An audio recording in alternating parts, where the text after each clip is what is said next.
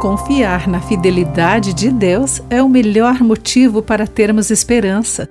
Olá, querido amigo do Pão Diário, bem-vindo à nossa mensagem de encorajamento do dia. Hoje lerei o texto de Lisa Morgan com o título A Árvore Esperança. Depois de enfeitar a árvore de Natal com luzes brilhantes e laços, batizei-a de Esperança meu marido e eu esperávamos por mais de quatro anos adotar um bebê. Certamente viria no Natal.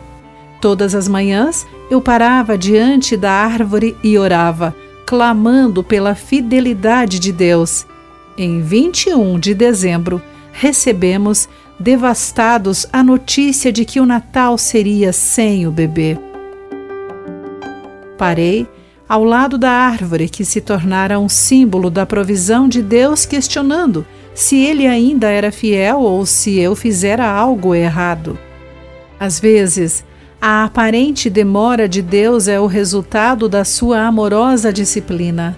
Outras vezes, Deus a usa para renovar a nossa confiança. O profeta Jeremias descreve a correção divina para Israel. A dor é palpável as flechas que ele atirou entraram fundo em meu coração. Em tudo ele demonstra a máxima confiança na fidelidade de Deus. O amor do Senhor não tem fim. Suas misericórdias são inesgotáveis. Grande é sua fidelidade. Deixei a árvore montada e continuei a orar todas as manhãs Finalmente, no fim de semana da Páscoa, recebemos a nossa bebê.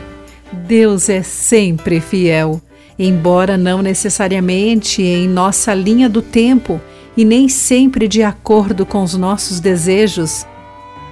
Hoje, passados trinta e poucos anos, em cada Natal, monto uma árvore em miniatura, lembrando a mim e aos outros que devemos confiar na fidelidade de Deus. Querido amigo, ore ao Senhor assim: Deus, ajuda-me a confiar em Ti, mesmo sem ver o que estás fazendo. Tu és fiel. Querido amigo, guarde isso em seu coração. Aqui foi Clarice Fogaça com a mensagem do dia.